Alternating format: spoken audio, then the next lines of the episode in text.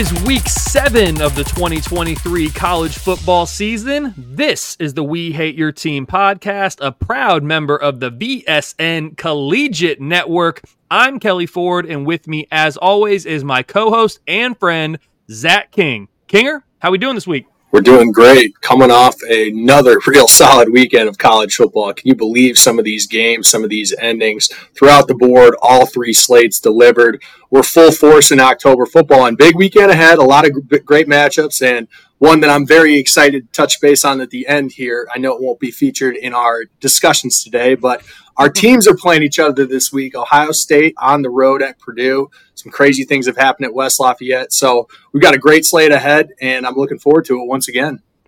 It's not one of the feature games, Zach. Uh, as you mentioned, we will touch on it uh, later.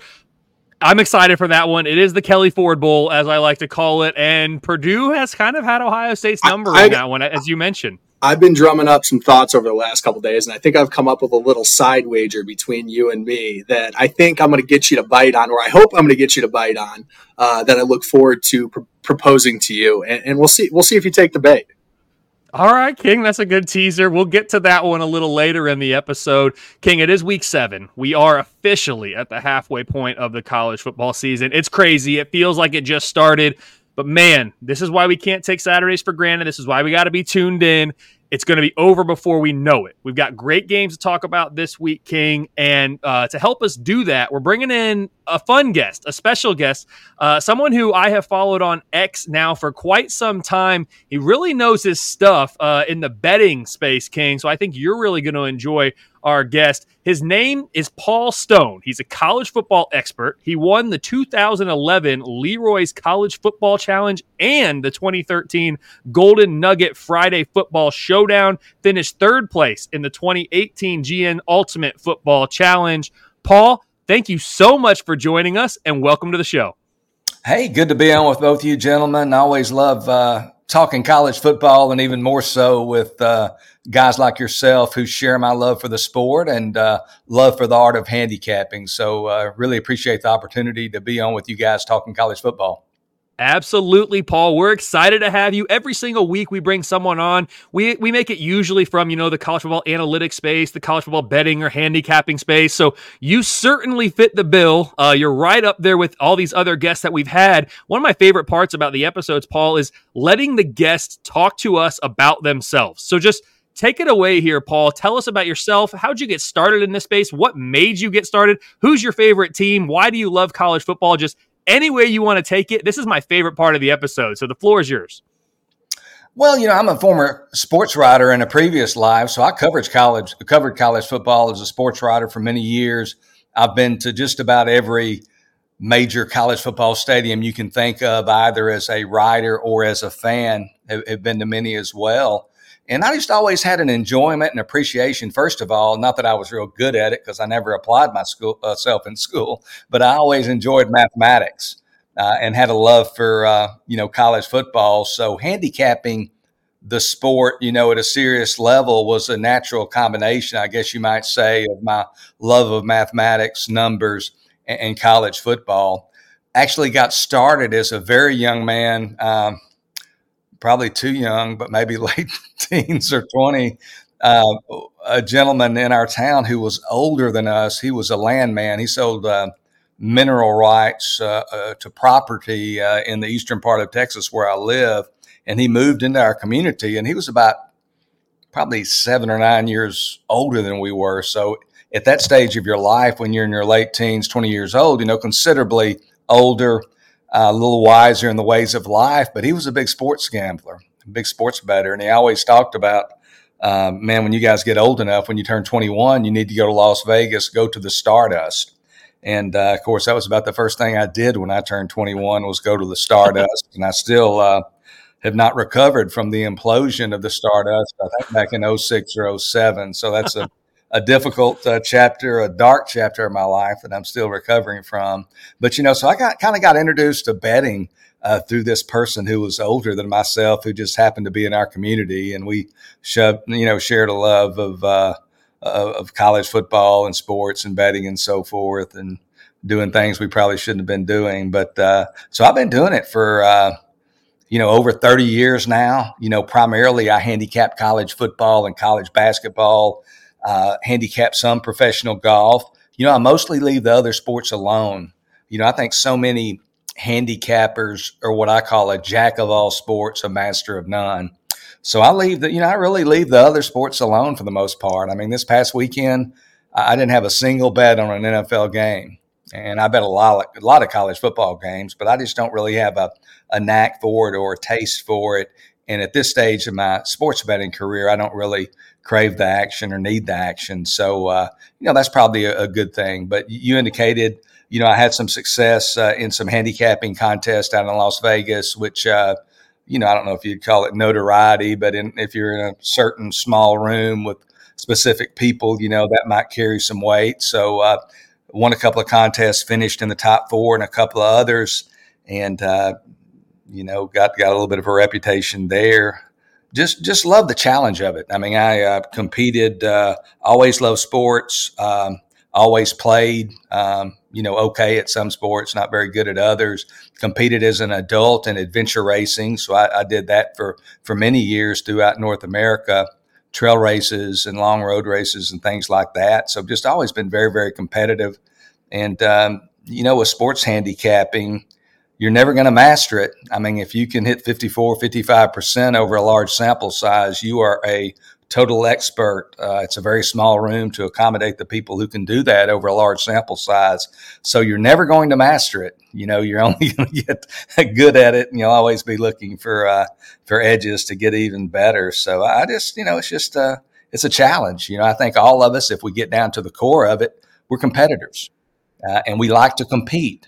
And this allows us to compete, and this allows us to stay involved in sports and close to sport uh, with a little bit of a uh, you know monetary component to it. So that you know that's a little bit about me, something that I do do and, and continue to do, uh, mostly at Circa in Las Vegas. I do bet opening college football numbers at market making books, so I get to bet uh, basically every week throughout the season, whether it be at Circa in Las Vegas, most typically. Sometimes I go over to Louisiana where they have a lot of operators that release very early Sunday morning as well. So I participate in that process, and you're able to get some really good numbers by betting, you know, first. So that's a little bit about myself and how I got started and kind of where I am today.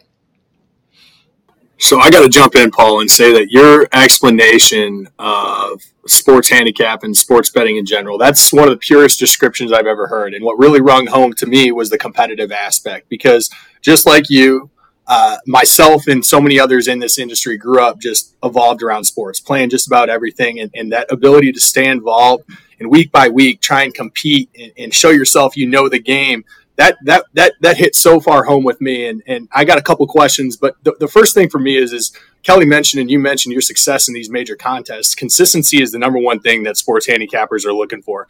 What would you say is the key to your consistency you know over these 30 years? What have what have you learned that's really put you in position to to finish at the upper echelon of these contests? Well you know and I I don't you know contests certainly uh, have bolstered my reputation, but I kind of pride myself on just you know c- consistency. Uh, you know, as a sports bettor and just kind of surviving. And I know you're kind of framing it in that way as well. But the main thing I think that I have, uh, Zach, that maybe some people lack in the betting sports betting space is just level headedness. You know, I don't I don't get too high and I don't get too low. I try not to watch game. You can only watch so many games uh, at once and really pay them proper attention, no matter what type of media room you have or what type of setup you have, or if you're in the sports book or whatever. So I try not to focus too much on the game when I'm watching games and kind of scouting games, quote unquote. I try not to watch games that I have action on. Because if you're watching a game that you have action on, I think you become emotional the coach can't coach, the referees are cheating your team, and you don't really have a clear picture of what's happening. if you don't have any money on a game, you can be more impartial and you can uh, kind of take a, a, a, pure, come at it from a pure viewpoint, if you will. So I think my level headedness, I'm, I'm pretty calm. I don't get too high, I don't get too low. Uh, a couple of years ago, I should know the year because it was a pretty uh, pretty rough day, but I went 0 and 9 in college football and still hit 55% that year. And that was early in the year. That was like week three. It was in September and really took a, uh, you know, a beating and, um, you know, recovered from that. Those are tough to recover from. You know, it's tough to, uh, uh, you know, it's tough to rebound from that type of a, of a losing weekend uh, because you're playing catch up and you feel pressure and you feel like you got to force selections and things like that. So, you know, I just think the the ability to just kind of roll with the punches and just take the wins and the losses. I'm not a chest pounder. I'm not a guy that's going to be talking about how great I am. I've had my backside handed to me too many times over the course of the past 30 years. And, you know, we're talking about the competitive component of sports betting.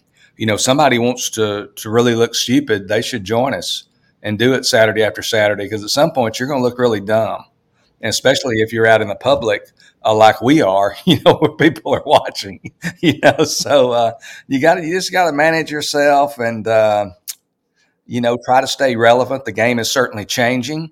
Uh, there's been a lot of changes uh, over the 30 years or so that I've handicapped college football. And, a good statement or, or, a true statement that I heard, uh, and it, it, applies to handicapping as well. But I think it was Mack Brown maybe said earlier this summer there have been more changes in the last two years in college football than the previous 30 combined. And it, just with the transfer portal and NIL and uh, all the, uh, the you know the things that are in motion in college sports. It's just a different uh, ball game, and it certainly plays a role in handicapping, and it makes handicapping college football even more difficult with the transfer portal because you have teams like Colorado that are featuring 80 new players, and South Florida's got 50 new players, and it's just you can make over a roster overnight. So I could go on and on, but we've only got so much time. But that's that's a little bit of a uh, you know a look at uh, you know what I feel like maybe my uh, perseverance where it lies. Yeah, Paul, it's fantastic stuff. And when you the Mack Brown quote, um, I would say, and it's definitely applicable to college football. I'd say it's applicable to college athletics. I am a college athletics administrator, work at a conference office. Started there in 2017, and it was in 2020. Our former commissioner, the one who hired me, said, "Kelly, we've undergone more changes in the college athletics enterprise in the last three years. This was during 2020, COVID, all that stuff. In the last three years." Than we have in the previous, you know, 40 that I've been in this industry. So we are living in a interesting time in the world of college athletics, the world of college football. A lot of challenges that are being presented that administrators, coaches, student athletes all need to solve together. So all of that's kind of the the, the bigger picture of this. To, to narrow in on what you said, Paul, I couldn't agree more. To to bunt, to boil it all down to basically one common theme is Paul, you're you're process oriented. You're you are process driven. You have a process, you stick by that, you refine it when it needs to be refined, but you're not overreacting to any one week, any one game, any one outcome.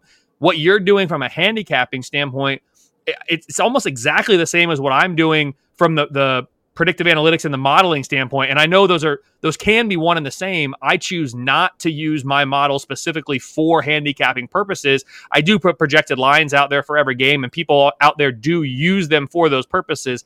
I don't since i work in college athletics but everything you said there it, it makes perfect sense to me why you have experienced success year in and year out over an extended period of time because you're process driven, you're process oriented. That's something I'm preaching every single day with the model. Another thing that you said, Paul, and, and seeing I'll let you jump back in because I know you've got you've got another one. I really appreciated what you said at the beginning, Paul, of you, in your opening statement about you kind of leave those other sports to other people. You don't want to be a jack of all trade, master of none. You focus on the area that you know well, that you have success in, and that you have the most interest in. You didn't have any NFL bets last week because there was nothing there for you, and you just let that be. You didn't force anything. I get it so much from people on social media. Kelly, when are you going to? I used to produce NFL numbers. Kelly, when are you going to go back to make NFL numbers? When are you going to start making college basketball numbers? When are you going to do these other sports? That's not my area of expertise. I might be interested in those things. There's a lot of people already doing it. They're probably doing it really, really well. I don't want to force my way into those areas with a model that I'm not 100% sold on. Kelly, when are you going to publish your FCS ratings? It takes time to get to a point where you're comfortable doing that stuff. So I appreciated that maybe more than anything else is hey, focus on the things that you're good at, put your resources there, see where that takes you, and then try to build from there if and when you can and when it makes sense. So that's that's my biggest takeaway from everything you said there, Paul. I absolutely love your process oriented approach. It's awesome you've had success over the long haul, and I have no doubt you'll continue to have success regardless of the changes that we have coming in college football. But King, I'll let you hop back in there. Yeah, Paul said he's you know was in a position where he doesn't remember the, the week he said where he went 0 and 9 or 0 and 8, whatever he said. Paul, I'm in a very fortunate position where I can remember that that very clearly. That happened to me week one this year. I started off, I think, one and seven or one and eight to start the year. And it's just been a mental battle just trying to claw my way back. Had a few good weeks this last week, kind of kicked me again when I was down. And this is just I want to unload on 15 games a weekend, but that's not the way I'm gonna I make it back. So the composure aspect, it's something I'm learning. I've gotten much better at it over my six years of doing this now, but nowhere near the level I need to be, and I still got a long way to go. But my last question, Kelly might get on me, but you mentioned it, and I have to do it. This is a college football podcast, but you said something that you do handicap a little bit of golf. What's the what's the angle that you have on golf? What what what what's inspiring you, or what's intriguing about that that makes you dabble in that space as well? Well, you know, really, this past season was was difficult. Uh, get get uh, difficult rather uh, golf season for me if I can get it out. So, uh, you know, that's one thing I've got to kind of look at my my process. But I grew up playing golf, and uh, you know, I play primarily matchups. I don't bet into the uh, outright pools because the theoretical hold is is too high in my opinion. It's not an advantage type play. So I primarily play matchups and just you know, I subscribe to a couple of websites, golfstats.com, and, and another one that put out some some information that's useful in the handicapping process. But uh, you know, you just uh, you know the basic things, just current uh, current form and course history and uh, those types of elements that go into handicapping golf. But I'm going to kind of take a look at my process in golf and look at my results. I think it's important that we examine ourselves and that we uh, you know, see where we're, uh, you know, know where we're strong and know where our weaknesses are, and uh, you know, know whether we should continue to do something if really our long term goals to be a long term successful, you know, winning sports handicapper. So I'll certainly do that with my uh, with my golf. But I guess it's just because I have an interest in it. I think okay. for for people out there listening, you know, especially if you have an interest in a niche sport, um, you know, one of these markets that are that are smaller, um, you can really have an advantage uh, and no more than the line maker because the the line maker, the person making the numbers, might be responsible for you know three or four sports at any particular time during the calendar year, and if you're just focusing on that one, you've got to overcome that eleven to ten. Uh, burden and 11 is always bigger than 10 that's our biggest challenge but at the same time, if you're working on it exclusively and working on it hard and understand it, you know, you can have an advantage. So, uh, but hopefully that answered your question at some level. it did. I also have a love of golf. That is my, my primary hobby, and I dabble on the weekends. I'm big after the Friday rounds heading into the weekend, betting a guy or two for the winner outright. So I was just interested to hear the matchups is, is something I, am very interested in learning more about. So it was a little bit one off from the college sports. So I was just curious uh, what the inspiration was there. Yeah, no, and, and I love it. He's talking there about refining his process. Once again, evaluating the model he's using or his approach to golf and evaluating is this something we want to continue doing? What tweaks do I need to make, if any at all? It's all about being process oriented. I can't stress that enough. King, you said Kelly might get on me for asking this. Dude, you know I broke into the the writing, the sports writing scene through golf. I love me some golf. The, the thing, I, the only thing I get on you about, King, is when you let your love of golf, both playing and watching, interfere with your watching of college football on a Saturday. That's I am guilty of that once or twice this whole, year, and you know it. It's a whole nother thing. We don't even have time to get into all of it. That's where I'm going to get on you, though, King. Never for asking the questions about golf or trying to get Paul to divulge more about his golf process. Absolutely in for that. King, you and I live in the Midwest. Speaking of golf, I know you like to get out there. You probably don't have too much time left before the weather gets too cold, the courses get shut down. Paul splits his time between Las Vegas and Texas, so he might have a little bit uh, longer here in the golf season during the week, not on Saturdays, mind you. But King, for those of us that live in the Midwest or colder places, you only got one or two more chances to get out there. And when you get out there, you need to make sure you're bundled up. Maybe put on a sweatshirt, put on a jacket.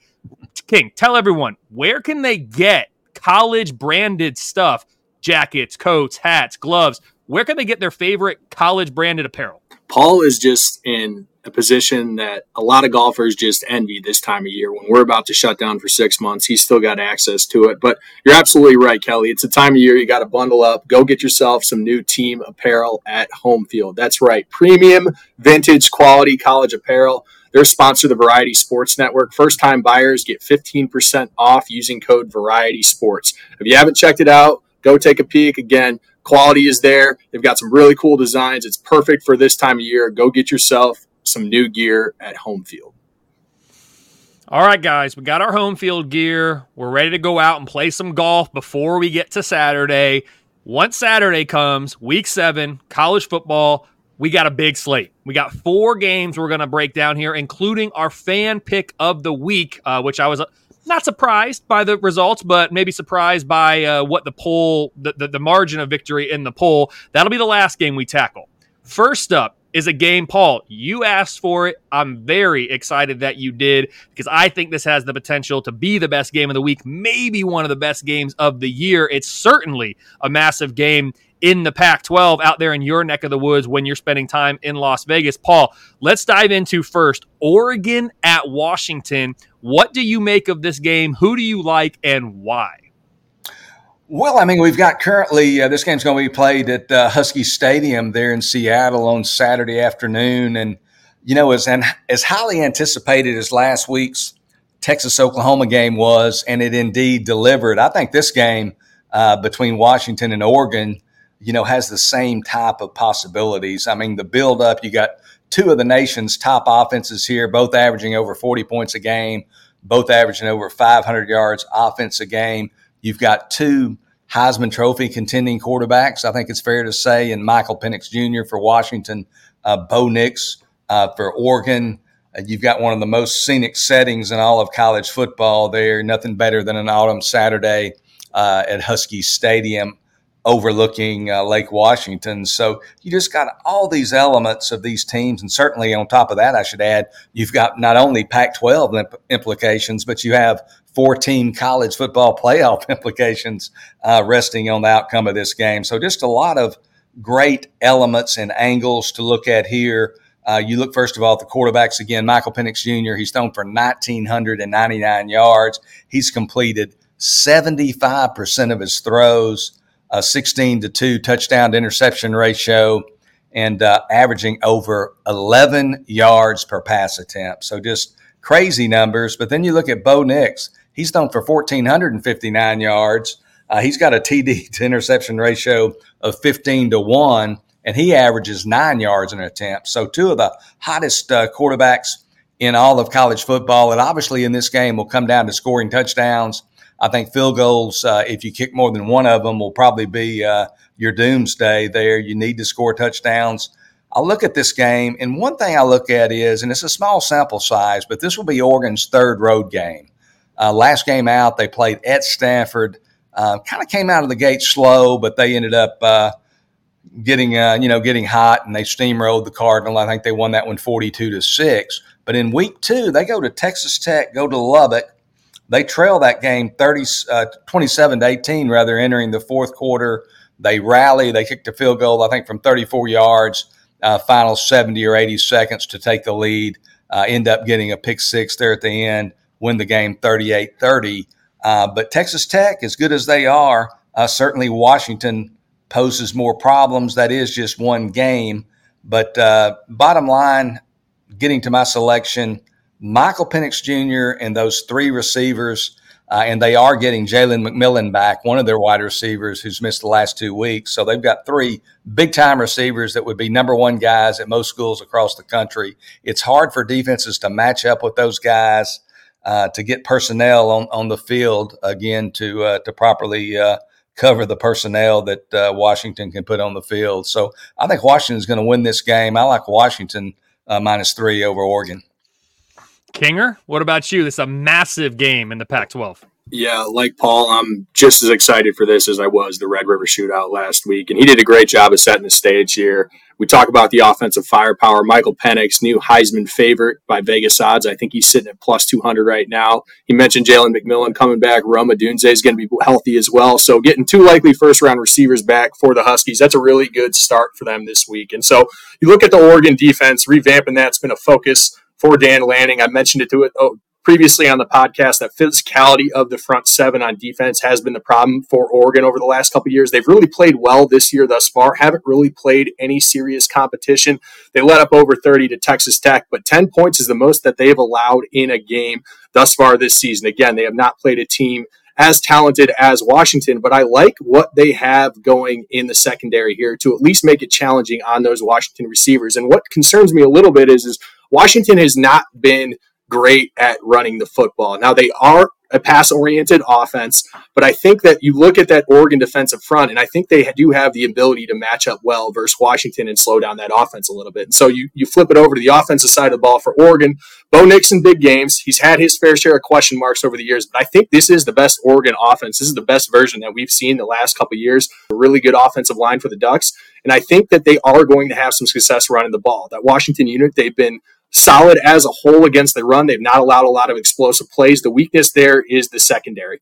So I'm looking at this matchup, and I think if Bo Nix makes good decisions, I do think Oregon has the ability to win this game. I'm doing something a little bit different this week. I'm going to take Washington to win this game, but from the betting perspective, I like the Oregon Ducks to cover three. I'm covering myself a little bit. My gut tells me that Oregon has the talent to win this game, but Washington at home, I'm going to give them a slight edge in the pick 'em. So my pick officially is Washington, but I am going to bet Oregon this week.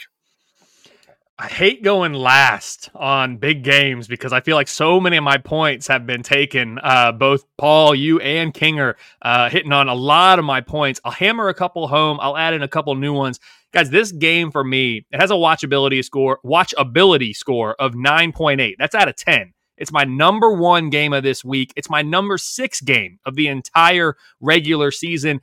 It has the potential to be the game of the year in the Pac 12, especially with both these teams being well rested coming off of their off weeks this past week. Let's start with the resumes before I get into the predictive stuff. I have Washington number 10 in my most deserving rankings. There's only a 39% chance that the average top 25 team would be 5 and 0 against the Huskies schedule. That's number 10 nationally. The Huskies are outscoring their opponents by 12.7 points per game more than would be expected of the average top 25 team against that schedule. That's number 4 nationally. So, really strong resume so far for Washington. For Oregon, they're number 12 in my most deserving rankings. They have the number 14 record achievement and the number two relative scoring margin. They're outscoring their opponents by 15.4 points per game more than would be expected. Only Oklahoma has a better mark through uh, six weeks of the college football season. The winner in this one is going to boost their resume that much more by collecting a win against a top 10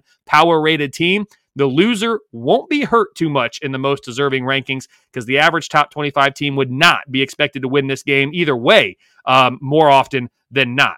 Predictably speaking, guys, I have this one as a pick 'em with the slightest of leans by the model to Oregon. I'm not necessarily saying that Kelly Ford, the person, would lean that way, but the K Ford ratings model does lean Oregon with a 52% win expectancy. These two teams are eerily similar, as you guys have touched on. They have amazing offenses led by Heisman level quarterbacks with defenses that are much better than expected coming into the year. The Ducks are currently power rated at a season best 23.7. That's number six nationally. The offense has been in the top six all year and is currently number four, while the defense is up to a season best number 18 in my unit rankings. The Huskies have been in the top 10 of the power ratings for the past month. They're currently number nine. The offense remains number two for the third consecutive week behind only conference foe USC, while the defense has been in the mid 20s for five weeks in a row. We've talked about it. Paul, you mentioned it in particular. This game is in Seattle. It's in one of my favorite college football venues. I absolutely love when that siren is blasting. It gives me chills just thinking about it. And I am not a Washington fan. I'm not a Pac 12 fan necessarily. When that siren's going on third down, fourth down in that stadium, I, get so pumped up for it. I cannot wait. It's a huge advantage for the dogs that they're at home in this one. Uh, it could very well come down to which offense has the ball last, guys.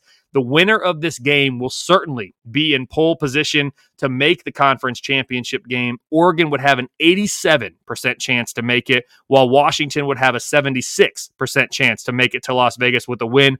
The loser will fall to third, behind the winner, of course, and USC, um, making the game against the Trojans for either of these teams all that much more important here in a couple weeks. Bottom line, I have this game as a pick 'em with a 52% win expectancy for Oregon. Guys, that game's huge in the Pac 12. Kinger, you asked for arguably the biggest game of the entire year in the Big Ten West. So we're going to start with you. It's Iowa at Wisconsin. Yeah, Kelly, I couldn't go another week without a Big Ten game. I just couldn't do it. And I know we're going to have Ohio State, Penn State next weekend, but after all the SEC love, I was thinking about actually just overriding everything and just going Purdue, Ohio State, but instead we're going to give the listeners Iowa, Wisconsin, which I know they're probably thrilled to hear about as well. But you mentioned it is a big game in the Big Ten West, and the winner of this game is likely going to be we'll say likely on track to be the representative in the Big Ten championship game and have the opportunity to get pummeled by either Ohio State, Penn State, or Michigan. But I want to start off, give a quick shout out to Kirk Ferentz. When he beat Purdue last weekend at home, he became the Big Ten's third most winningest coach of all time behind Woody Hayes and Bo Schembechler everybody knows that Kirk is on the same on the track to be remembered in the same category as those two for sure. But I gotta say that's a big achievement. Good to him. And so you look at this over under. It's 36. Iowa's or Wisconsin's a 10 point favorite at home. This is what we're to get a typical Big Ten game. It's to probably be ugly. It's to be a defensive game, and it is time that we bring one of these to the limelight on the pod. So. The Badgers have definitely the more complete team in this, but I do think that Iowa's going to find a way to keep it close with this defense. The matchup that I'm looking at in this one is the Wisconsin run game versus that Iowa defensive front.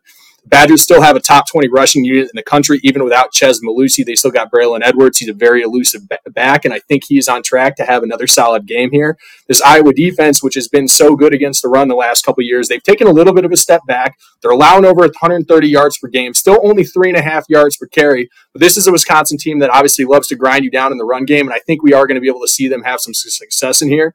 Iowa has a strong Secondary, though, they are good at creating takeaways, and Wisconsin is not very good at throwing the football. There's no explosion in that passing game. So I do believe we're going to see a lot of running for the Wisconsin Badgers in typical fashion. We'll see if they're able to take control of this game, though.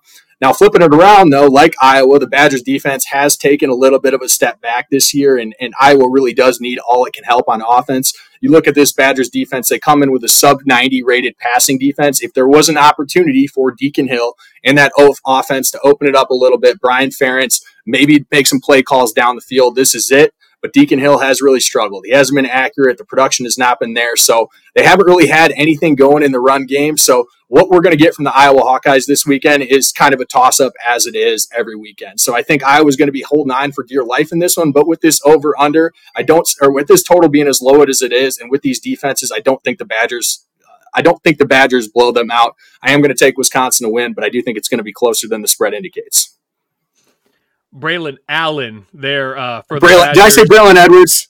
You, you, did, and it actually, King, you got me going down. You got me going down a Google rabbit hole over here. I kind of That's the second time I, I, did Connor Cook for Brady Cook earlier this year, and then I did Braylon Edwards instead of Braylon Allen. No, Dang all it. good. Braylon Edwards. That's a name I haven't heard in a while. Man, gives me uh, nightmares as an Ohio State fan. That man could play for Michigan and then in the NFL. Uh, no, King, I don't. Th- that is a good game to talk about. I'm excited you picked this one yeah, it's not the sexiest of all football games, but it's a very high leverage game in the Big Ten. These are teams that, you know, are still having a chance to make some some serious postseason noise in the New Year Six or potentially the CFP if they're able to get things figured out.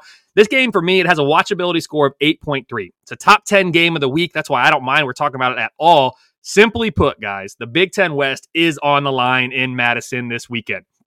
And while Iowa has a better resume of these two teams to this point, my numbers have Wisconsin minus seven and a half in this one. It's a 70% win expectancy for the Badgers. With all the turnover that Wisconsin had with the roster and the coaching staff this past summer, I was, to be honest, a little bit concerned about the model's ability to accurately project the bagger, Badgers. However, after six weeks, it turns out all my concerns were really for naught. Wisconsin's overall power rating rank of number 23, offensive rank of number 44, and defensive rank of number 14 are all within four spots of where we started in August. The model was actually pretty dialed in on a Wisconsin team that had a lot of uncertainty and a lot of turnover. The Badgers boast the best offense in the division and the second best defense. Plus, this game is at home. For Iowa, how many times can we say the same thing? It's a phenomenal defense and a horrible offense. They currently rank number two on the defensive side of the ball. They haven't been lower than number three nationally all year for me. The offense, on the other hand, they entered the year number 86. They rose to number 83 prior to that game at Penn State, in which they got shut out. They have now fallen to a season low, number 122. Guys, that is a bottom 12 FBS level offense. It's a shame for this Iowa team and for their fans that the offense has been this dreadful for so long because the defense has been outstanding this year and in years past. Even still, with all of that, the Hawkeyes have a chance to make it to Indianapolis as my numbers favor them in each of their remaining games after this week, but they really need this win. The winner of this game will be the favorite to win the West. If it's Wisconsin, it's close to over, as the Badgers would have an 81% chance compared to just an 18% chance, which is what Iowa would have if they lose this game and then have lost the tiebreaker now to Wisconsin. If Iowa wins, they become the favorite at 55% chance to make it to Indy, but Wisconsin wouldn't be out of it. They'd have a 44% chance to recover and win the division by my numbers. Bottom line, I have Wisconsin minus seven and a half. It's a 30% chance that Iowa comes out of Madison with the upset victory. Paul, what do you make of this big game in the Big Ten West? Well, obviously, I mean, you guys touched on some of my points as well, but Iowa enters Camp Randall uh, playing its second string quarterback and riding a two game winning streak, posting victories at home over Michigan State 26 16 and then this past weekend over Purdue, 20 to 14. Uh, those wins, however, somewhat misleading, and this is part of Kirk uh, Ferentz's formula. They're going to win the turnover battle year in and year out. Uh, but in those games, Michigan State and Purdue committed a total of six turnovers. Uh, the Hawkeyes, a collective plus three uh, in the turnover category in those games. It's been well chronicled, but again, uh, Iowa's starting quarterback, uh, Michigan transfer Cade McNamara, hurt early in the Hawkeyes' victory over uh, Michigan State. Uh, and that put back up Deacon Hill under center, and he's been under center for the Hawkeyes uh, all but two series of the last two games. Uh, suffice it to say, and uh, you guys touched on it, but man, he has struggled under center in these last two games and struggled mightily uh, the defenses of Michigan State and Purdue, they should not be confused with the 1985 Chicago Bears. but nonetheless, Deacon Hill, 17 of 48 in those two games, just 35% for 225 yards, just 4.7 yards per pass attempt, uh, two touchdowns and two interceptions. So it's really been tough there. Uh, the quarterback play they're getting with McNamara uh, now injured and out for the year. They're getting uh, 10 points there at Camp Randall. You look at uh, Iowa and you kind of think getting double digits, being a defensive minded team with a defensive minded coach, they're probably pretty good getting double digits. And it is a small sample size, but since getting blown out uh, by Michigan 42 to 3 in the 2021 Big Ten championship game, a Michigan team that ironically was quarterbacked by Cade McNamara. Iowa now zero and four against the spread their last four games as a double digit dog. I think Wisconsin's going to beat them by more than 10. You've got an Iowa offense averaging only 12.1 points per game, and that's a schedule currently only ranked uh, 40th by my model, so not a hugely difficult schedule not a huge position position for me, but I like uh, Wisconsin minus ten over the Hawkeyes. All right, well, there you have it for the Big Ten West biggest game of the season. Lots on the line in Camp Randall this week. Guys, we're going to turn our attention now to a non conference game. We don't have nearly as many of these this time of year, but anytime we're talking Notre Dame, of course, that's what we're talking about. I'll take this one first. It's a game I asked for. And man, what a difference a week makes. Less than seven days ago, Notre Dame and USC were both AP top 10 teams on a collision course in South Bend. Then the Irish got run off the field in the second half at Louisville. USC needed three overtimes to beat a middling Arizona team in the Coliseum. Despite the poor performances a week ago, these teams are still ranked. In my most deserving metric, I have USC number 15, I have Notre Dame number 22, and with a watchability score of 9.4, this is still the second best game of the week for me by that metric. Right off the top, we need to mention that this is the eighth game in eight weeks for Notre Dame, including a trip to Ireland, and the Irish are coming off consecutive road trips to Duke and Louisville. That's an absolutely brutal schedule. Notre Dame has been power rated number 10 and between number 10 and number 13 for me all year. They're currently at number 13. The Irish have the number 17 offense and the number 12 defense. My numbers favor the Irish in every remaining regular season game and assign a 23% chance that Notre Dame finishes the regular season at 10 and 2. With their CFP hopes all but gone, though, what better way to pull themselves back up than dealing a huge blow to the playoff chances of one of their chief rivals? For those that have seen Breaking Bad, guys, there's a gif of Jesse. He's just screaming, kind of up in the air, really to no one in particular. He's like, he can't keep getting away with it, talking about Walter White. That's exactly how I felt every time I've watched USC the past two years, guys. From the turnover luck last year to the close calls already this year against subpar competition, this defense simply cannot keep getting away with it. During the Iowa Wisconsin preview, I asked how many times we could say the same things about Iowa. The same thing applies to USC, but the roles are reversed. The sides of the balls are different. The Trojan offense has been number one for me since week two after coming into the year number two. But after topping out at number four overall in the power ratings going into week four, the Trojans have fallen to a season low number 14. And that's because this defense is ranked number 63. How many times are we going to see this defense miss tackles, miss assignments, give up big plays, give up a ton of points, and USC still finds a way to pull it out at some point? This defense is going to cost the Trojans. It very might well be this weekend in South Bend. Bottom line, I have Notre Dame minus two and a half. It's a 43% chance that USC moves to 7 and 0 on the year. Paul, what do you think about this game? Massive rivalry. It's huge. Remnants of the Bush push just a couple weeks ago as Ohio State beats Notre Dame on a last second. All that's coming back. The Trojans are coming to South Bend. What do you think? Yeah, I mean, you you opened with a great point, Kelly. The fact that Notre Dame's schedule, uh, starting with the trip to, to Dublin, uh, Ireland in week zero, it has been a, a brutal stretch of, of, eight straight weeks. They've played three straight games where they've really expended what I call a, a, large degree of collective team psyche, a lot of physical and mental energy. So that's weighing on them. So uh, that, that's certainly an element that has to be considered strongly in the handicap of this game. You've got a Southern Cal team that comes in undefeated. Uh, although they did have a close call last week uh, against Arizona, their playoff hopes still intact. On the other sideline, you've got a two-loss Notre Dame team that is almost certainly eliminated from playoff consideration. Uh, and as you mentioned, off that disappointing 33 to 20 uh, defeat at uh, Louisville, uh, capping that three game stretch again of really hard fought games.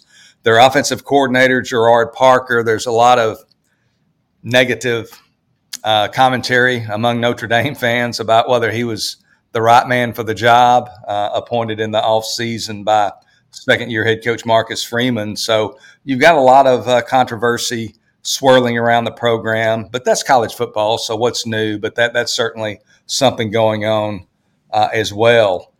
And while the uh, the Trojans, as I talked about a short time ago, while they remain undefeated and squarely in the playoff hunt, they've clearly, as you mentioned, uh, showed signs of vulnerability in recent weeks, uh, especially this past week at home, where they fall behind 17 to zero, rally to beat uh, the Wildcats in triple overtime, 43 to 41. What it comes down to me, and what I really like in this game, favoring Notre Dame, is that prior to facing USC, and I'm going to talk about the USC Arizona game, prior to facing USC, Arizona had played three Power Five schools this year Mississippi State, Stanford, and Washington. In those three games, they had failed to rush for 145 yards in any of those games. They had failed to average four yards per carry in any of those games. They had averaged a collective 3.7 yards per carry in, in those three games. But then they get to play USC and they rush for 203 yards. They average almost five yards a carry. Uh, and unheralded Jonah Coleman goes off for 143 yards. So to me, when you put the fundal, fundamental, rather handicapping uh, application to it, what does Notre Dame's Audric Estime do against this USC defense? He is 230 pounds. He's not going to be in a good mood. The Irish will not be in a good mood. They're coming off their worst performance of the year. I mean, he's one of the nation's top running backs in, in the country without question. 692 yards rushing 6.6 yards per carry. And i think he's going to have a huge day uh, against the trojans. The irish they're just going to pound the rock with estime. They're going to soften them up. Um, another thing that i like about notre dame from a fundamental handicapping standpoint on defense they're certainly not going to slow down and limit uh, reigning Heisman Trophy winner Caleb Williams and that host of receivers and other offensive standouts. But the Irish do have a pretty top notch cornerback tandem in Cam Hart and Benjamin uh, Morrison. They match up with the Trojans, excuse me, better than most teams do. And it's still four days out as we record on, on Tuesday, October 10th, four days from the game. Uh, but the weather forecast there in South Bend right now 50% chance of rain Saturday night, but more importantly, 10 to 20 mile per hour winds. That would certainly, if that wind uh, speed comes to fruition would uh, bode well for the Irish. So take Notre Dame minus two and a half over Southern Cal. Kinger, what do you make about this one? USC Notre Dame. Yeah, I don't have a lot to add to, to this, to be honest. Not going to repeat a, a, whole lot of talking points about the USC defense. It is true. Arizona really ran all over them last week. And you look at this Notre Dame team, they've been very successful. They started the season pretty successful on offense. They've, they've had a couple of low weeks. They're coming off a season low 44 rush yards last week. Sam Hartman didn't play well. And I agree with Paul. This is a team that's going to be angry. This is going to be hungry. And I like that this is a, a perfect matchup for that Notre Dame offensive line to establish some dominance and really take control of the game. I think if they get the run game going, which I believe they're going to be able to do against USC, Hartman's going to come back to more of his normal form this week. There's not really a whole lot in that USC defense at any level that really is a strength. So I like Notre Dame in that matchup. And, and flipping it around to complement what Paul said again is ready. That Notre Dame defense, particularly that secondary, I think they are good enough to cause some problems in this game. They showed that they have talent. They played well against an Ohio State team in that offense. So I like Freeman's ability to put these guys in a good position to win this week. And USC has such good skill position players. They're going to get their fair share of, of big plays. But this is still what I believe a top five, top 10 Notre Dame secondary here. And if they can just do a good job of containing Caleb Williams, that's much easier said than done. He's so good at scrambling and extending plays. But I noticed he does have a tendency to hold the ball at times, and that can put the USC USC offense in some troubles. He's so good, he's so elusive. But if they can find a way to keep him in that pocket and try and limit some of that mobility, I really like the Irish defense in this one. So I'm not sure if this is a game that I'm going to bet. I do lean Notre Dame with this one as well, but I don't think they're going to lose another big game at home. I like the Irish as well. All right, guys, we got one game left in our feature segment. It is the fans' pick of the week. We put out four games that weren't already on the card to discuss. This is the one that garnered the most votes. It is Texas A&M at Tennessee. Paul, as our guest, we're going to let you break this one down first. What do you think here? We got a cross-divisional game in the SEC. Texas A&M hitting the road to Knoxville. Yeah, I tell you, from my perspective, uh, Kelly, this is a difficult handicap because you know we're here approaching mid uh, October, and we really don't know. At least I don't. I don't know who either of these teams are to this point. You know, Texas A&M, their biggest uh, test to date at Miami, Florida, and then this past Saturday at home at Kyle Field against Alabama. They have, uh, I guess you would say, failed both those tests. And then Tennessee, in their most difficult test of the year, a trip to Florida, you know, they lost that game 29 16 uh, in, in week three. And that was a game that the Volunteers were just thoroughly outplayed. Uh, so, you know, in my opinion, when I kind of look at it in summation, um, I just don't know who these teams are. Neither one of these teams have a win over anybody currently ranked in the top 30 in the uh, current uh, Sagarin rankings. You look at Tennessee, the Volunteers clearly not the same uh, level offensively as they were last year. Not that that's a fair comparison because last year they led the nation in scoring 44.5 points per game uh, in total offense, a little over 511 yards per game. But uh, they're they're really not anywhere near that point uh, to this point in the season. I heard a interesting stat: uh, pass plays of 20 yards or more, and this was before last weekend. But um, pass plays of 20 yards or more in the Southeastern Conference among the 14 teams, Tennessee was last. So they had the fewest of any team in the conference. So, you know, although they do run the ball a lot out of that offense, although people kind of think of it as a passing offense, they still uh, are accustomed to a lot of explosive plays uh, in the pass game. But Joe Milton, uh, he's been good, but not great. He's already thrown more interceptions, three, uh, than Hendon Hooker threw all year last year uh, only throwing two, and also Milton only averaging 7.3 yards per attempt. Uh, Hooker last year more than two yards better at 9.5 yards. And again, it's not comparing apples to apples, and I understand that because Jalin Hyatt, he was a vertical field stretcher for uh, Tennessee last year, just a big time receiver. And now the Vols have even lost their top receiver, Bru McCoy, who's out for the year, lost him in week five. So he's out with injury. So their receiving corps uh, even further diminished. To me, A and M, you look at that program. I'm here nearby uh, Bryan College Station. You know, they just seem to have a culture problem uh, under Jimbo Fisher, and it'll be interesting to see uh, what happens with Coach Fisher's uh, future following this season. But they've had four straight top 10 recruiting classes, including a consensus number one back in 2022. Yet they're only 8 and 11 in their last 19 SEC games. So, again, just uh, a lot of talk about this game and a lot of interest in it. I just don't have an opinion because I just don't have a clear picture uh, of where either of these teams are right now and uh, you know where they're going. So this will be a this will be a hard pass for me. Zach, what do you think? Yeah, I'm, I'm with Paul on that. And I mean, you look at A and M. I was on the show last week talking about this A and M defense, and, and they come out and, and really get exposed. That secondary in particular, and let what we thought to be not a very good, sound Alabama offense move the ball pretty regularly on, regularly on them last week. And so I do think we are going to get a little bit better performance on the defense defensive side of the ball from the Aggies this week, but I'm not sure really how big that bounce pack is going to be. It is going to be a tough game for them having to play Tennessee on the road. And, and, and Tennessee does have a lot of weapons. They have been really efficient at running the ball this year. So I look at that matchup versus that A&M front and see if Tennessee is going to be able to continue a lot of the success that they've had thus far this year. Paul mentioned Joe Milton. He's not putting up insane numbers, but that dual threat does make him very difficult to scheme for. And Tennessee has been struggling to, to stretch the ball vertically. There is no other way to phrase that. They have struggled with the deep ball and have been very good at preventing the deep throws this year. So I think what we're going to see from A&M is we're going to see a lot of loaded box this week, a lot of heavy boxes. Let Milton try and beat them with the limited banged up receiving core. try and beat them down the field, which they haven't shown they've had a lot of success this year. So I think the A&M defense is going to have to carry.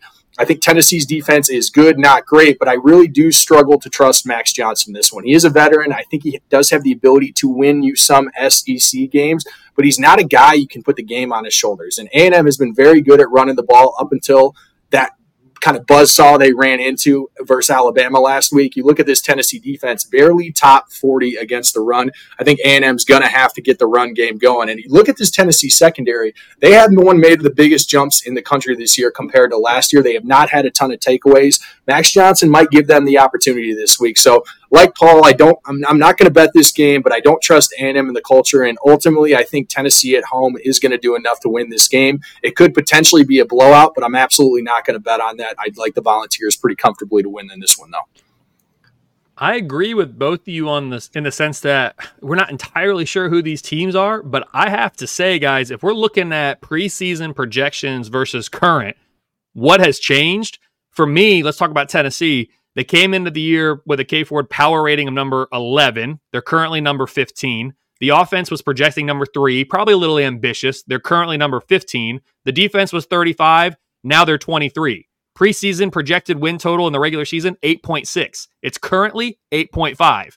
For Texas A&M, they came into the year power rated number 16. They're currently number 16. The offense, I had questions about. It's worked out pretty well so far. I had them number 49. They're now number 25. The defense, I expected a lot from. They were number four. They're currently number 10, so falling a little bit, not a ton. Preseason, uh, regular season win total projection, 7.7. It currently stands at 7.8. So both of these teams are kind of right where they started with regard to the power ratings, the unit rankings, and their regular season win total projections. So to me, I agree. We still need to see more. We need to see them win a big game because neither one of them has really done that yet. My numbers like Tennessee by two and a half. It's a 58% win expectancy for the Volunteers. I mentioned the power ratings. I have Tennessee number 15. I have Texas A&M number 16. The fact that it's at Tennessee, that right there is basically the difference. You know, almost two and a half points for, for home field advantage. That's what it is. Both of these teams from a resume ranking, A&M's number 30, Tennessee's number 33. The winner of this game is going to vault up into the top 25, maybe even the top 20 of my most deserving rankings because it's going to be a top 15, top 20 power rated win. That's going to carry some weight. So someone's going to be in a good position here. If we look at the conference, SEC conference championship game leverage graphic that I'm putting out now on a weekly basis for all the conferences, neither one of these teams is a favorite in their division. That's Georgia, that's Alabama. They both these teams need a win though to stay in the conversation. Tennessee, if they win, have a nine percent chance to make it to Atlanta. With a loss, it drops to two percent. It's essentially done for them. A&M, same thing. With a win, it goes to 8%. With a loss, it drops to less than 1%. So for any chance to make it to Atlanta. It's a long shot either way. This is a must win game for both of these teams. I'm excited about it. I think it's going to be a really good game. Uh, it's you know it's a top five game for me uh, of, of the entire week, so I think it's going to be good. I agree. We don't really know what these teams are. One of these teams is going to get a big win. Tennessee, I like the spot they're in. They were off last week. Now they got A&M coming to them. A&M had to play against Alabama last week. Now they're going on the road Tennessee, I hope they're not looking ahead. I don't think they will be, but they do have Alabama on the road, Kentucky on the road. That's their next two weeks while A&M is going into a bye week. So that's kind of how I'm thinking about it from a K Ford rating standpoint. Tennessee minus two and a half. 42% chance that A&M gets the win on the road and improves to 3 and 1 in conference play. They would need to hope that Alabama drops at least a game, maybe two, uh, depending on how tiebreakers fall there if they have a three-way tie. All right, guys, that is that's the feature game segment. We are now going to jump over to the ESPN Pick'em competition. King, I have to say, man, the model caught fire. A lot of people had a down week last week. The model did not. I'm up to number three in the standings. We got a group of 130 ish people. Started out not so great. It's improving. We're in a good spot. Trust the model, King. That's what I keep saying. We talked about trust the process earlier. Trust the model. All right, guys, ten games. Kelly, uh, Paul, yeah, this, King, this is the opportunity. I just want to bring this to fruition right now. The, you killed it last week. You're you're you've separated yourself pretty significantly from me. I'm feeling the the heat. I got to bounce back. Unfortunately, I think that the highest spread in the pick'em this week is like four and a half. So they're not doing. Dude, it. I know they're not doing us any favors at all. But here's my here's my projected wager to you that I want to hear on. So again, Purdue is a believe a 19 or 20 point underdog this week. We don't stand much of a chance. I don't think versus Ohio State at home. I think that offensive line is going to get wrecked by that Ohio State defensive front. I don't think there's going to be a lot of points scored by Purdue in this one, and we'll see if Walters can scheme up a good enough defense to slow down that offense with that secondary. I'm very worried, right? Ohio State should win this game 95, 96 out of 100 times. So here's my wager to you, Kelly. If Purdue, I'm not even asking for the spread. If Purdue beats Ohio State at home outright this weekend, you have to pick one game in the confidence pool with your heart against the model the rest of the year. You have to you have to you have to ditch the model for one game. All I'm asking is one, but you have to ditch the model for one game if Purdue beats Ohio State straight up this weekend. That's one game every week. no, one game the rest is one game the rest of the season. Oh, okay, gotcha. Okay, I'm not gonna lie, I got a little nervous at the beginning. No, no, I, you, I, you, I, you, you had a wager, and I'm like, uh, well, no, fair... I, you just put the sports betting thing, right? Oh, so uh, since I can't do that, Oh yeah, for this one, for sure. If Ohio State loses this game as a 20 plus, I don't even know what the biggest spread is. My numbers Ohio State minus 23, 95% chance to win. If Ohio State loses this game to Purdue, I think that's fair, King. I will, for at one time during the rest of this year, pick a game against the model and go with my gut on something. And yes, I think that's fair. I do have to say, King, for this Ohio State Purdue game, I know we're not breaking it down. I know where it's not even a part of the pick 'em. It's interesting though the average fan might think, oh, it's Ohio State Purdue. Uh, it's an easy win for Ohio State. Just really quickly here, and I know we got a lot of Purdue listeners because of you know where we came from and all that stuff. But the truth is, the Boilermakers have given the Buckeyes fits recently, especially in West Lafayette. Purdue's won three of the last four in Ross-Ade and five of the last eight against Ohio State, King, including that 2011 game. You and I were freshmen. We're pledging Fiji. I'm over there in the stadium with all you guys in the student section, the Purdue student section, decked out in Ohio State gear, head to toe. Some of the older guys in the house see that. It doesn't end well for me there. It doesn't end well for me on the field either as Purdue ends up winning that game in overtime, storms the field. I put my head down, walk back to my dorm like a loser because my team did lose. And yeah, King, that next time we went to the house for cleaning, uh, it wasn't good for me. It's okay though. I think long term we might have gained some respect from folks. Short term, uh, woof. So yeah, that's a fair that's a fair wager. I can deal with that one. All right, cool. Let's dive into the pick 'em. All right, here we go, guys. Uh, Paul, we'll start with you, then we'll go to King, then we'll get to me. I'll keep track on the scorecard here that we'll post later on X. First game, we are going to the Sun Belt. It is Georgia Southern at James Madison, Paul. Straight up, no spread here, straight up. Who wins this game and how many confidence points? One to 10. 10 is your most confident, one's your least. We use every number once. Right. Okay. Hopefully, I'll do this correctly. I'm going to just make short uh, points here. The Duke's obviously undefeated at five and zero. Oh. Uh, I made James Madison actually a uh, seven point favorite in this game. It's by far my biggest discrepancy uh, of these ten games.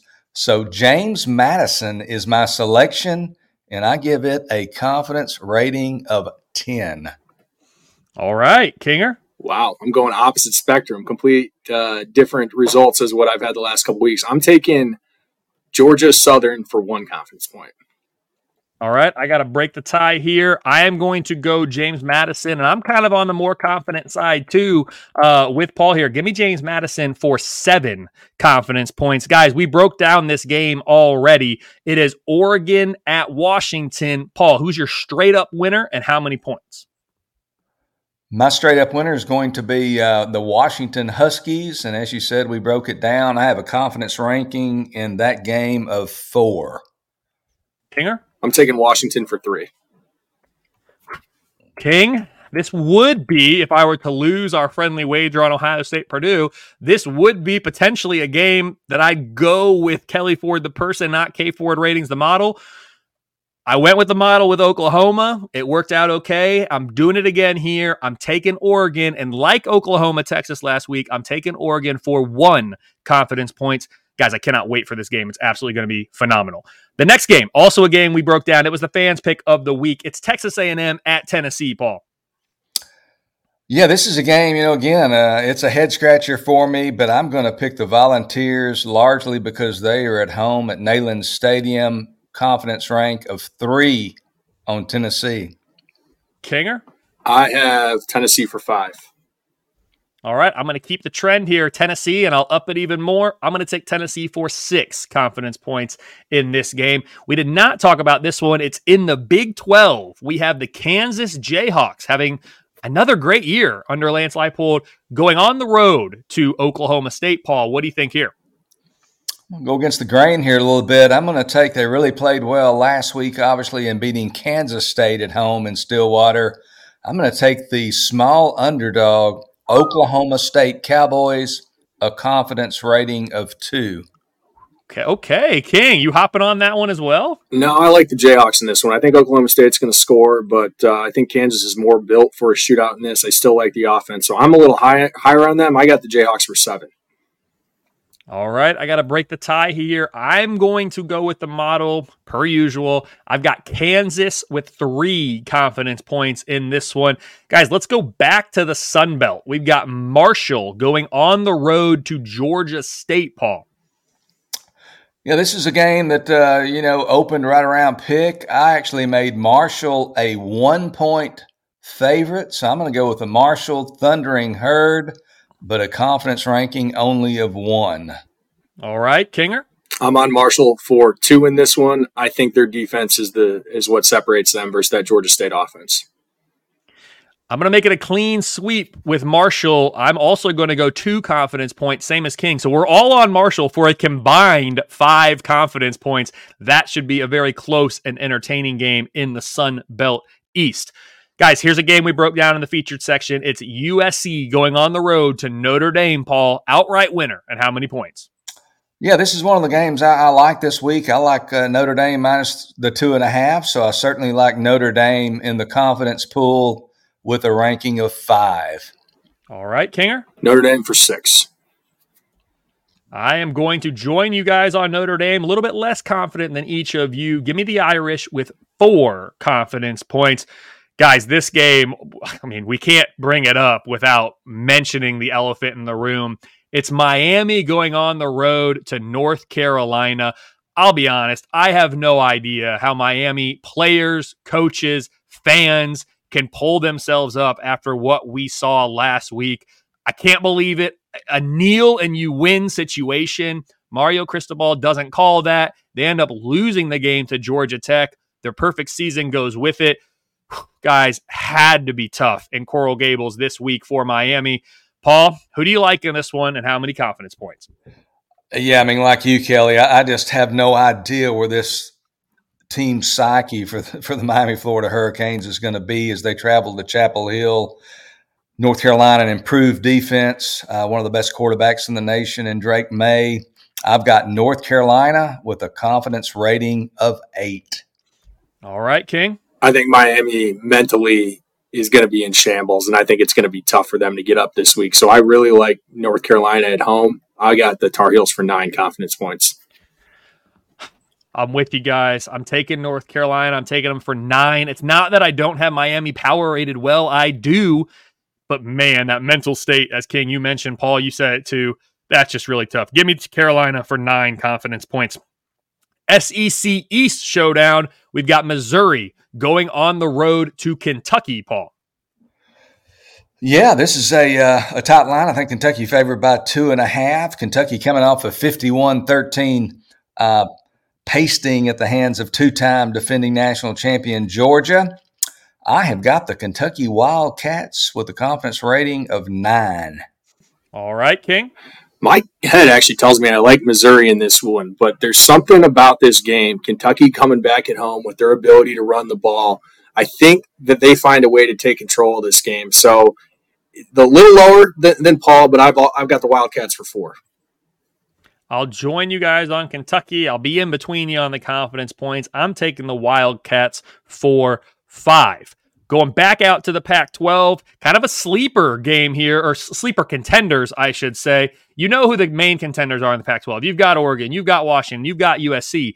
If someone's going to make a run to Las Vegas outside of those three teams, it's probably going to be the winner of this game. It's UCLA at Oregon State, Paul. What do you got here?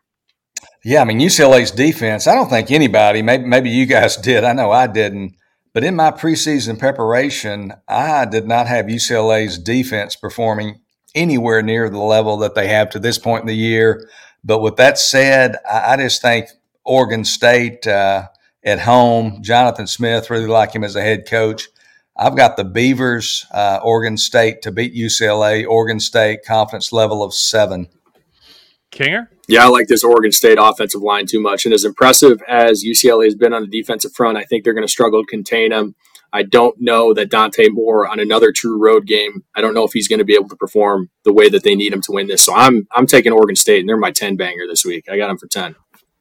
One of my favorite things about having the dashboards up on the website is I can easily look something up. Like Paul just said, hey, I don't know what you guys had in the preseason. I didn't have this. Paul, I just looked it up real quick. UCLA's defense coming into the year for me power rating rank of 66. They are now all the way up to number 11. One of the best improvements on the defensive side of the ball from preseason expectations to actual performance. I've absolutely loved what I've seen from this UCLA defense.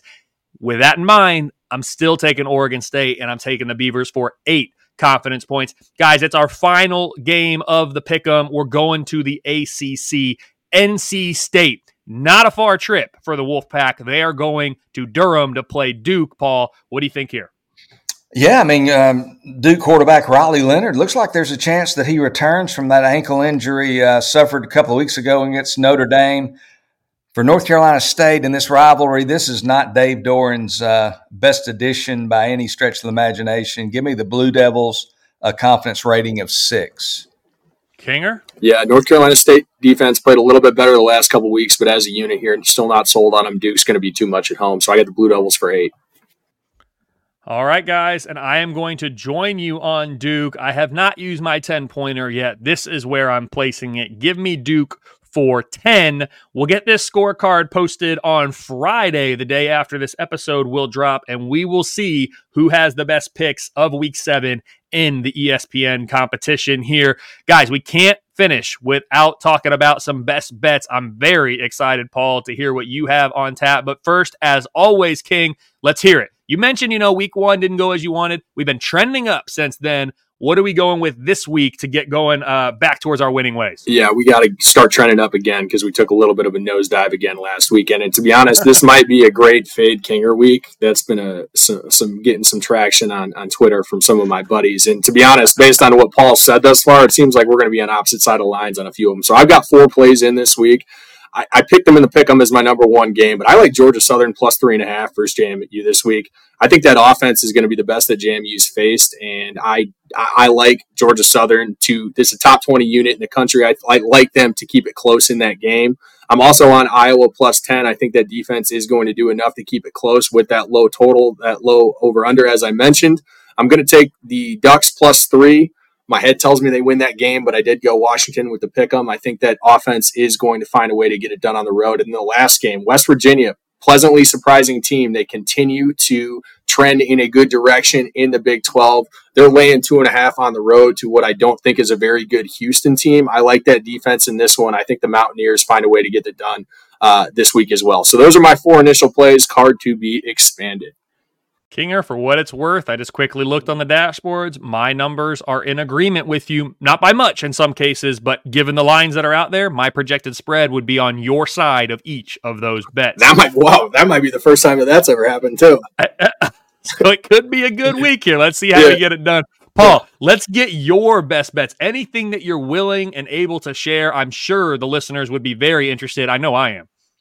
Um, I'll go ahead go ahead and put uh, three selections out there, bets that I've actually made, and we've talked about Notre Dame uh, already pretty extensively. I like Notre Dame minus two and a half over Southern Cal Saturday night in South Bend, uh, and then going uh, to the American Athletic Conference, South Florida hosting Florida Atlantic. Just really like the job that South Florida head coach uh, Alex uh, Golesh has done to this point there in Tampa took over a team that that lost a lot of players, lost their two best receivers, Xavier uh, Weaver and Jimmy Horn Jr.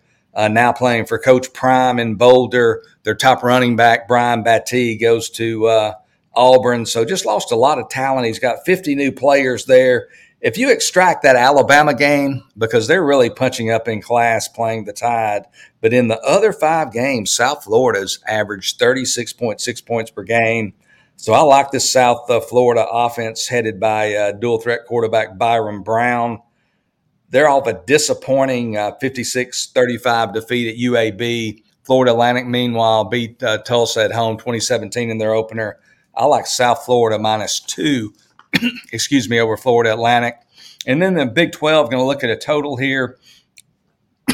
excuse me, uh, BYU uh, versus TCU there in Fort Worth. Uh, much like the uh, projection at this point uh, for wind, Fort Worth shows uh, 10 to 20 miles per hour uh, Saturday afternoon in Fort Worth. So that could uh, cause a little havoc on the offenses there. But I made this total again, the total right now 53 and a half, I believe. I made this total 51 and a half. And that was before learning that starting quarterback Chandler Morris would not be playing for the Horned Frogs. He, in fact, is going to miss multiple games. Their backup quarterback, Josh Hoover, uh, he came in last week against Iowa State. Looked like kind of had the deer in the headlights look. I mean, his first play from scrimmage, he fumbled the ball, uh, had an interception on his second pass attempt, almost had another interception that was dropped. So he is really, ideally, you know, he wouldn't be playing at, at this point in his career, redshirt freshman. Uh, finished with decent numbers, but a lot of those yardage came uh, in a meaningless drive at the end. So this TCU team, uh, they're going to run the ball more. They normally play up tempo. They average 81.6 plays per game. They're not going to play that fast with uh, Josh Hoover being the quarterback. They're going to slow it down, try to make it more manageable, and uh, there might be some wind again. I like BYU TCU under 53 and a half. There you go. Three best bets to consider there from Paul Stone. Paul, this has been such a fun episode. I've really enjoyed your breakdown and analysis, especially on your process driven approach.